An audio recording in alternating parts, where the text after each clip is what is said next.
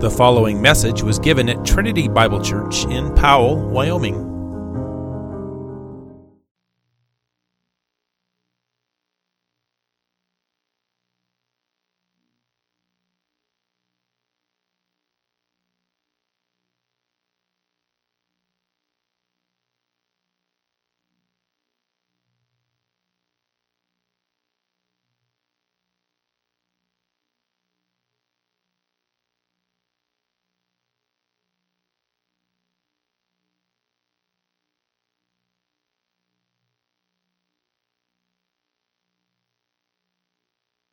Morning. Even though it's not Leviticus, it's still the Word of God. So let's give our attention now to God speaking to us in His Word. John 13, beginning in verse 12. When he had washed their feet and put on his outer garments and resumed his place, he said to them, Do you understand what I have done to you? You call me teacher and Lord, and you are right, for so I am. If I then, your teacher, have washed your feet, you also ought to wash one another's feet. For I have given you an example that you should do just as I have done to you. Truly, truly, I say to you, a servant is not greater than his master, nor is a messenger greater than the one who sent him. If you know these things, blessed are you if you do them. I am not speaking of all of you. I know whom I have chosen. But the scripture will be fulfilled. He who ate my bread has lifted his heel against me. I am telling you this now before it takes place, that when it does take place, you may believe that I am he. Truly, truly, I say to you, whoever receives the one I send receives me, and whoever receives me receives the one who sent me. Well, this concludes the reading of God's Word. May God now be pleased to add His blessing to it. Well, it is common in our society to work for a higher position, advancement, a higher status, greater opportunity. We do this in our jobs. We seek to work up our work our way up the ladder, as it were. This happens in the military, in law enforcement, going from officer to sergeant, lieutenant, captain, so forth and so on. In fact, uh, in the former department I worked at in Omaha as a dispatcher, it was seen as a sign of laziness if you were not pursuing advancement. In fact, there was, there was a saying that they would have for those who did not uh, pursue advancement. It was called being a loser and a cruiser. They have that in Powell? No, okay. Just Omaha. in sports, uh, teams strive to advance to the playoffs and to win championships and trophies and medals. I mean, that's that's what they're going after. If they just said, no, we just want to keep being status quo, there would be something wrong with that team, wouldn't there? And so it's not inherently bad to seek these things. It's common to seek improvement and advancement. However, within the church, it's different. We do not seek honor. We do not seek positions, as it were. Jesus told his disciples in the other gospel accounts if anyone would be first, he must be last and servant of all. And in our passage today, this is exactly what Jesus is telling his disciples. However, this does not come natural to us in our pride, does it? According to our fallen nature, we want to be first place. We desire to be above others. We are self centered. And in our flesh, we seek to please ourselves. And children, let me just address all of you in here for a moment. Do you often seek to bless others? Is this something that you are eager about, more eager than getting dessert or getting a treat or getting a prize? Do you, if you miss out on a chance to get a treat or a gift, and you get sad, do you get as sad as if you missed out on, on an opportunity to bless somebody? So you didn't get a slice of cake and your siblings did. You would be pretty sad, wouldn't you? But if you missed out on an opportunity to give your cake to somebody, would you be just as sad as if not getting a slice of cake? You get just as sad as an opportunity to help somebody out as you would to get a gift? If you get more sad that you didn't get a gift than not helping somebody else out, you know what that's called? Selfishness, sin. And that's what exists in all of us. It seems so common that it seems like this can't be true, but that's true. But if you are a Christian, it's not that you're a Christian because you got the right answer. You got baptized. You get the food afterwards. You're in Sunday school and you give the right answer. Rather, if you are a Christian, you are going to show that in wanting to love and serve others more and more, even than wanting to receive for yourself. And of course, even us adults don't do this well.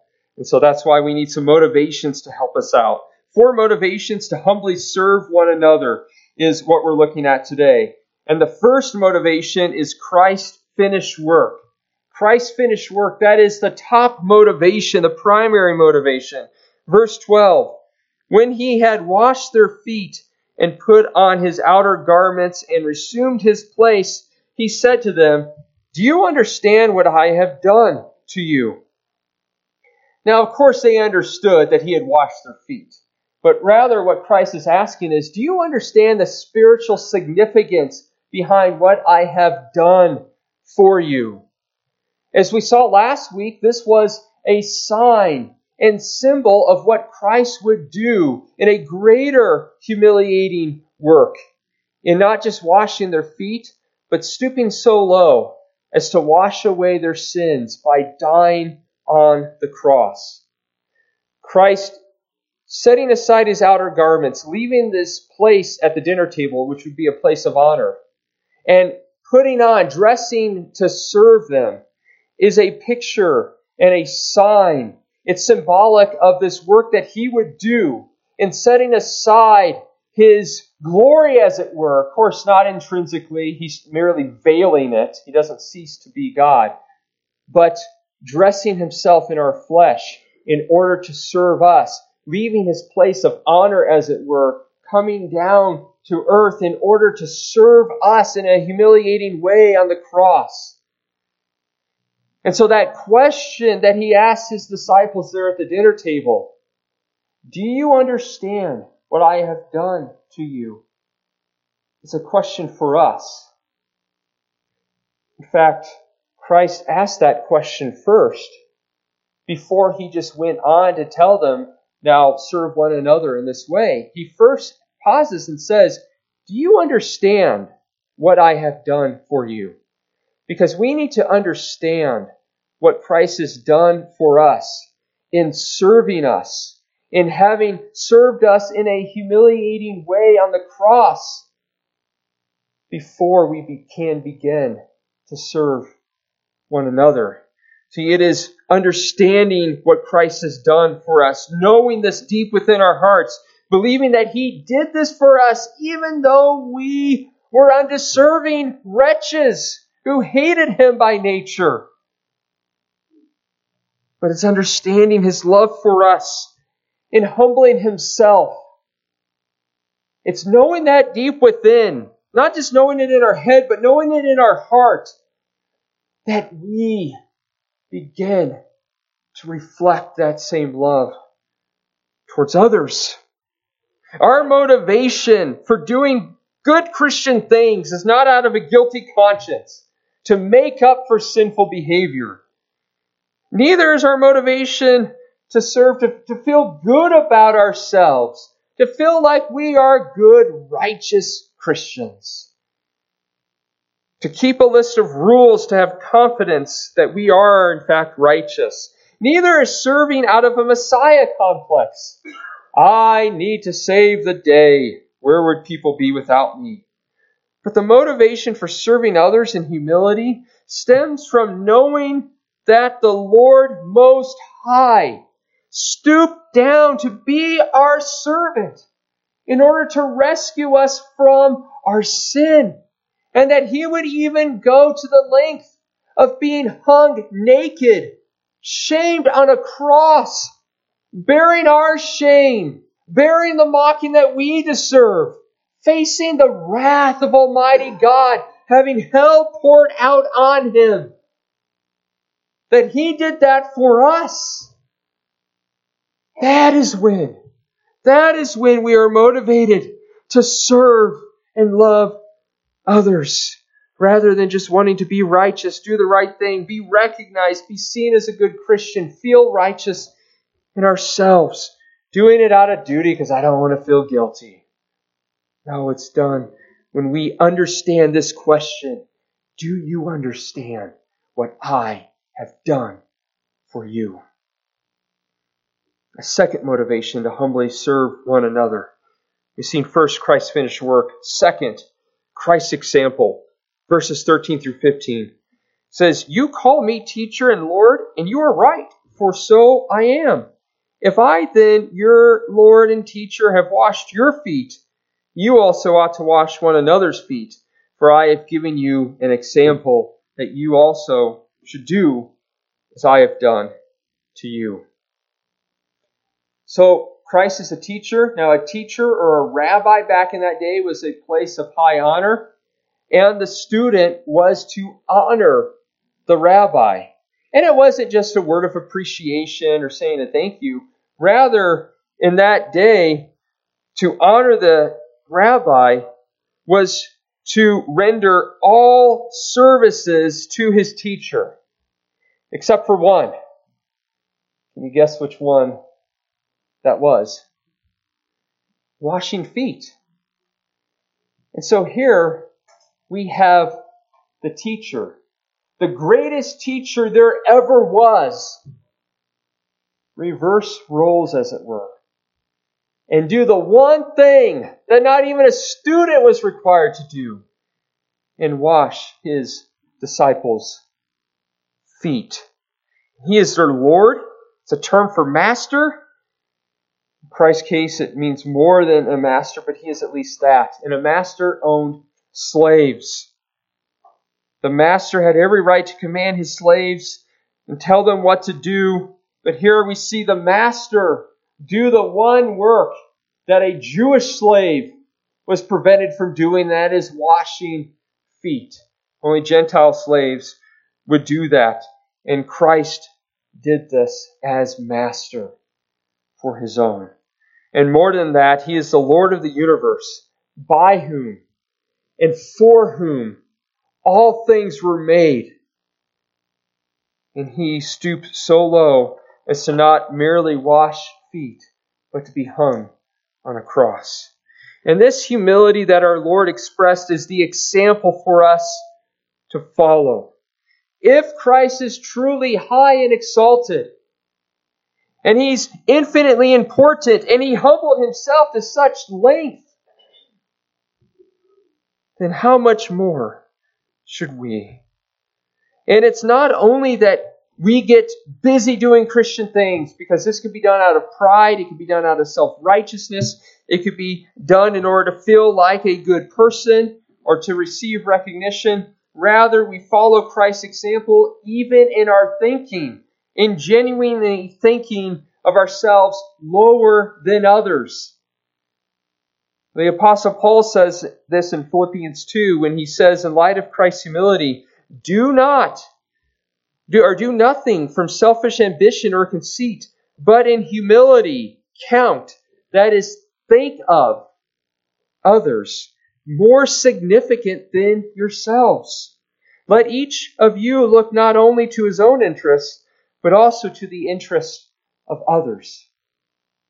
Not only are we to think about others' needs, they're actually to be more important than our own. And Christ continues in verse 16 Truly, truly, I say to you, a servant is not greater than his master, nor is a messenger greater than the one who sent him. And so Christ here is giving two proverbial statements that would be not disputed. A servant or a slave is greater than his master, and a messenger is not greater than the one who sent him. And what Christ is saying here is, You are my servants, you are my messengers, therefore you are not greater than I am, but yet I, the one who is greater than you, has stooped down to serve you. Therefore you should follow my example. And notice that following Christ's example involves not expecting anything in return. Again, verse 14 If I then, your Lord and teacher, have washed your feet, you also ought to wash one another's feet. Notice he doesn't say, If I washed your feet, you ought to wash my feet. I scratch your back, you scratch my back. But he doesn't say that. Rather, he says, Take what I have done to you and do this for others. Do this for my body. It's not that the only act we do is, is to literally wash feet. I know some have taken this literally and, said, and even have foot washing as part of the this the ceremony uh, of the church because they say this is the only thing you do because it says literally here wash feet therefore we do it but rather this is a metonym for doing all humble service for others. When we humbly serve others, pleasing them rather than ourselves, counting others more important than ourselves, we do so without expecting anything in return. In fact, I think it's a good litmus test to know whether or not we're doing service uh, out of a good motive. Uh, if we get angry or bitter after doing something for someone and they don't treat us the way we think that they should treat us, then we are doing it for ourselves. We're doing it in order to receive love. We're expecting something in return. How dare you not love me back? You should be loving me. It's about me. Now, it is right to address being mistreated, as Jesus talks about in Matthew 18. But what I'm focusing in here on is the heart motive. Okay, the heart motive. If we are doing good works in order to be recognized, to affirm our goodness, to expect something in return, or if we lose motivation to serve an individual, start to withdraw from them because, look, they're not performing well enough. They're, they're not loving me the way I think they should. So I'm going to withdraw from them until they get their act together. I'm not going to love them until they first love me. I'm going to hold that against them. Then we are not serving the way Christ has called us to serve. We are still self focused. Or when we just point out problems and complain, assume the worst about others rather than being gracious and encouraging, covering a multitude of sins, being burden creators rather than burden bearers it reveals that we are not living according to the heart that Christ commands us here. We are to follow Christ's example by humbly serving others in a way that we benefit them for their good without expecting anything in return. And it's actually a blessing for us. This is actually how we're happy and blessed. And this brings us to the third motivation to humbly serve one another, and that is Christ's promised blessing. That is, Christ Himself promises that we will be blessed. Verse 17 If you know these things, blessed are you if you do them. Now, notice Christ does not say, If you know these things, you are blessed. We just all learned it now, unless you were dozing off. I see some of you dozing off. I just saw your eyes open. It's a good way to get people to wake up it's it's funny to see the, the heads do this to when I when I say it.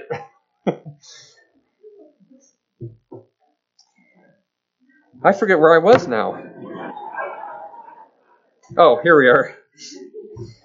Uh, he doesn't say, blessed if you know these things. He says, you are blessed if you do them. While you have to know these truths before you can do them, knowledge obviously precedes action. Yet in not uh, yet it is not merely in knowing them by which you are blessed, but in doing them. Christ promises that you will be blessed when you do not live to please yourself, but live to please and serve others, wanting to bless them. But we tend to believe the opposite, don't we? Our hearts don't typically believe Christ when he says it's more blessed to give than to receive. To put it in a way for you children, it's more blessed if you had the option between having a slice of cake or a cookie. It's more blessed to miss out on that to go help your friend or siblings with the chores.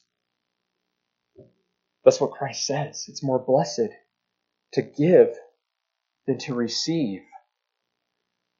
Do we believe that? If we believe this, then we would be sad over missing out on an opportunity to serve rather than missing out on dessert. Or if I am going to give, it's only for me to receive, either to be paid back, or maybe this person will give me what I want them to give me, or recognize my goodness. Or we need to avoid serving others as much as possible because, you know, it gets in the way of everything I want to do. You know, I got all this other stuff to do. Not to say that we give up everything, but like, man, I just want to live for myself is the issue. Or we think that the reason we are not happy in our relationships is because the other person is not serving me. I would be happy. I would be blessed if only I was receiving more rather than turning from my own sin and giving. But Christ is wiser than us. And when he says that we will be blessed in doing these things, we can trust that he is surely right. Now, what does Christ mean by blessing here? Uh, he doesn't mean that all your wildest dreams are going to come true and you can have all the idols you ever wanted in your life. No, to say blessed is another way of saying happy. You will be happy. You will be satisfied. And we all want to be happy, don't we? I don't know how, I don't know about you. I don't want to be sad. I don't want to be depressed. I want to be happy. How do we become happy? If I get everything I want, right? No, it's in serving. Blessed, happy are you if you do these things. And if you think about it for a moment, selfishness and thinking highly of oneself doesn't really make one happy. Selfish people who live to serve themselves and try to get as much pleasure out of this life uh, typically do not live happy lives. There are many examples of celebrities who now have the money and the power to, to get whatever they wanted. They had fame, they had money, they had big houses. They, they, they were able to buy whatever they wanted and yet are still depressed and even suicidal. I think about the actor Robin Williams, for example. I think of Tom Brady, who uh, won many Super Bowls, has this wonderful life, at least from the outside, has a beautiful wife, a big house in Montana, and yet said in an interview that he still feels empty. Here in America, we are by far the, the wealthiest and richest country that's ever existed in the history of the world. We have things that we take for granted that most of the world throughout its history did not have. In plumbing, electricity, central heating and air, at least some of us have central air, television, computers, mobile devices, internet. Right? The, the, the old side of me wants to say to you kids, back in, back in my day, I couldn't Google anything. Had to look it up in the library. We have all these amazing things, and yet there are more people on antidepressants than any time in history. How can that be? We got all this stuff. We got this comfortable life. Uh, the, the number of people that are on antidepressants doubled from 1999 to 2012, even though some amazing technological advances for our comforts were made. And I know there's a complexity here that uh, that I, I don't want to get into with regards to drugs and medicine. The only point I'm making is this. You think people would be happier with more stuff. But data shows that's not the case. And people who are selfish and live to serve themselves are not blessed or happy in that they have constant conflict with those closest to them. James 4 says, What causes quarrels and what causes fights among you? Is it not this? The other person. They just get their act together. No, that's not what it says.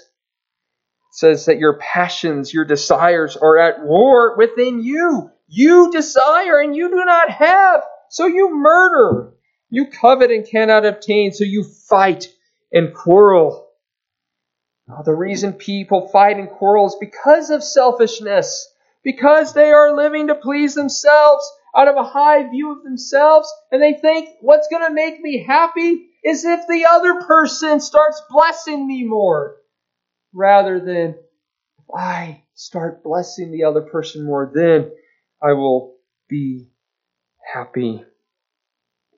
And of course, there's always circumstances that are extreme and that require us to separate from somebody, so forth and so on. But I'm speaking generally here, just our heart attitude. Until the heart changes, until there is a humble mind and a heart to humbly serve and please others, the conflict will not substantially be resolved. However, the only way the heart can change is in understanding what Christ has done for us, is knowing his love towards us.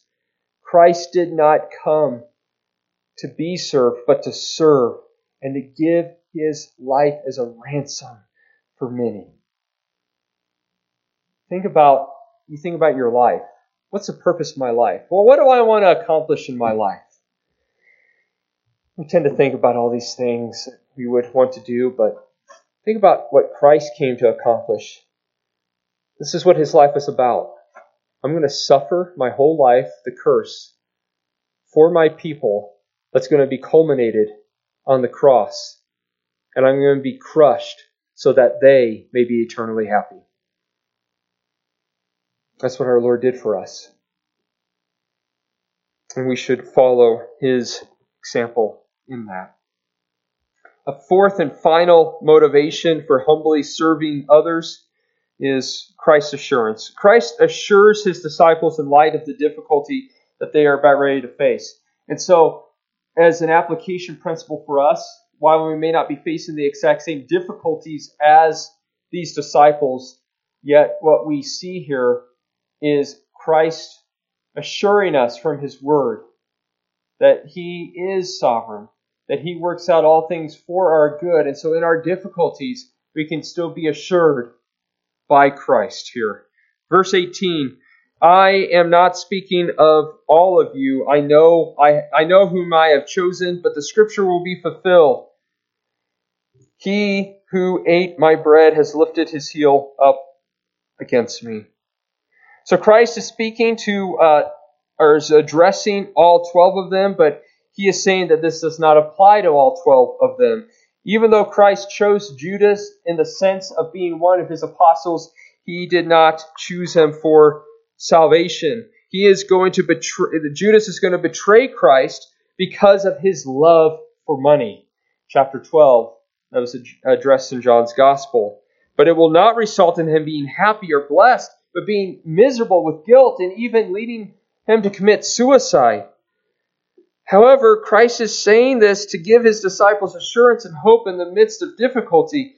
Let's think about this for a moment. Step into the disciples' shoes. One of their own, one of the, the 12 in their inner circle, who they thought was one of them and with them, is going to betray their Lord and then go and commit suicide. That would be hard. Uh, maybe you have had someone close to you, uh, someone who used to call themselves a, a, a brother in Christ, a church, a, an office holder at a church greatly betray you. Well, Christ gives these truths to his disciples to assure them and encourage them to press on in the midst of difficulty. First, he says that this betrayal would happen to fulfill Scripture. Again, verse 18. But the Scripture will be fulfilled. He who ate my bread has lifted up his heel against me. So Christ is pointing out that the reason this terrible difficulty is going to happen is not because it's a surprise, not because it's unexpected, not because it is for no purpose or a wrench thrown in the plan. Rather, it is the sovereign plan of God that was declared in scriptures long ago. This comes from Psalm 41, which is the Psalm of David. David is writing about his personal pain and experiences when he suffered betrayal at the hand of one of his closest friends and confidants, one of his circles in his intimate circle that was at his table as a trusted friend. Uh, this man seems to be Ahithophel. He turned against David and joined David's son, Absalom, in his rebellion. And of course, this greatly concerned David because David knew he could not out counsel this man. But strikingly, Ahithophel ended up hanging himself, like Judas did. But even though this was David's personal experience, it pointed to the distress of a greater David. This is the way that God works in history and in Scripture. He uses people and events to point to Christ and redemption in Him, to foreshadow these things, and then has them written down through His prophets in His holy and inspired Word. So, this lifting up of a heel and betrayal, a figure of speech for rising up against somebody to stomp them down, points to this betrayal of Judas against Christ. And this should give the disciples great comfort in that this was the sovereign plan of God all along. And it wasn't darkness taking over. It wasn't some purposeless difficulty. It had a purpose. And this should encourage us in the midst of our own difficulties and struggles. That God has not lost control. The darkness is not overtaking. It's not purposeless. God is working out his perfectly wise plan for our good, which is to conform us into the image of Christ using the heat of affliction, the furnace of affliction for that purpose, not for our spiritual harm, but for our spiritual good. Uh, think about this for a moment. It was for the disciples and our eternal good that Judas betrayed Christ so that Christ would go to the cross and be crucified so that we would be forgiven and saved from the wrath of God. Second, Christ tells them this beforehand that they may have further reason to believe him. Verse 19, I am telling you this now because now before it takes place, that when it does take place, you may believe that I am he. So when Christ says this is going to happen, and it happens, they say, oh, we believe that he is the one, that, that he is the great I am, God Yahweh in human flesh, for who else can predict such things? Third, he assures them of the validity of their ministry. He says in verse 20, Truly, truly, I say to you, whoever receives the one I send receives me, and whoever receives me receives the one who sent me. So when Judas is exposed as an apostle, uh, as an apostle rather, it might make the apostles question their calling. I mean, they shared the same calling with Judas, the same Lord who himself appointed them, the same ministry, declared the same gospel. He was sent out with the rest of them and preached this same gospel accurately. He performed miracles. Judas performed miracles. Judas cast out demons. Satan can do that. In fact, it says that Satan will even do that later on to, to draw people away. Ooh, you're doing signs. Ooh. But now they learn that Judas was an impostor. Uh, could their calling and ministry therefore also be a farce? If the devil can perform this ministry, then could it even be legitimate? Is it even the truth? If you've ever had a good friend fall away from the faith, or if you had a father in the faith who led you to Christ, who mentored you fall away, then you might have this question. Now, this happened to one of my former pastors, and some of you uh, listen to his podcast Pastor Pat Abendroth. He was led uh, to the Lord and mentored as a baby Christian by somebody who later denied the faith and fell away from it. Does that mean, what does that say about the faith that, that I received from this man? Well, the answer is that we don't stop with the messenger, but we look beyond him. Christ says that whoever receives the one whom he sends receives him.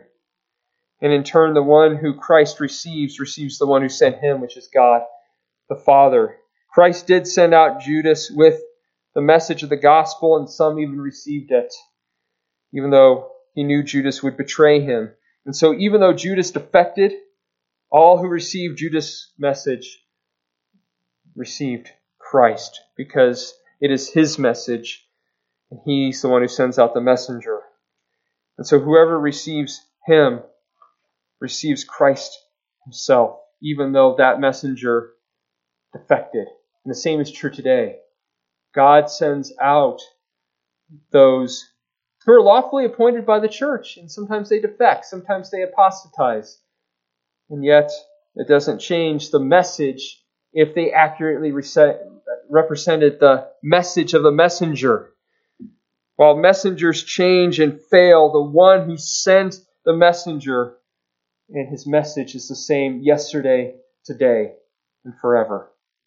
And so may we be motivated by the love of Christ, by his example, by his promised blessing, that if you do these things, you will be blessed, and by his assurance that no matter what the difficulty, he is in control and is working out all things for our good.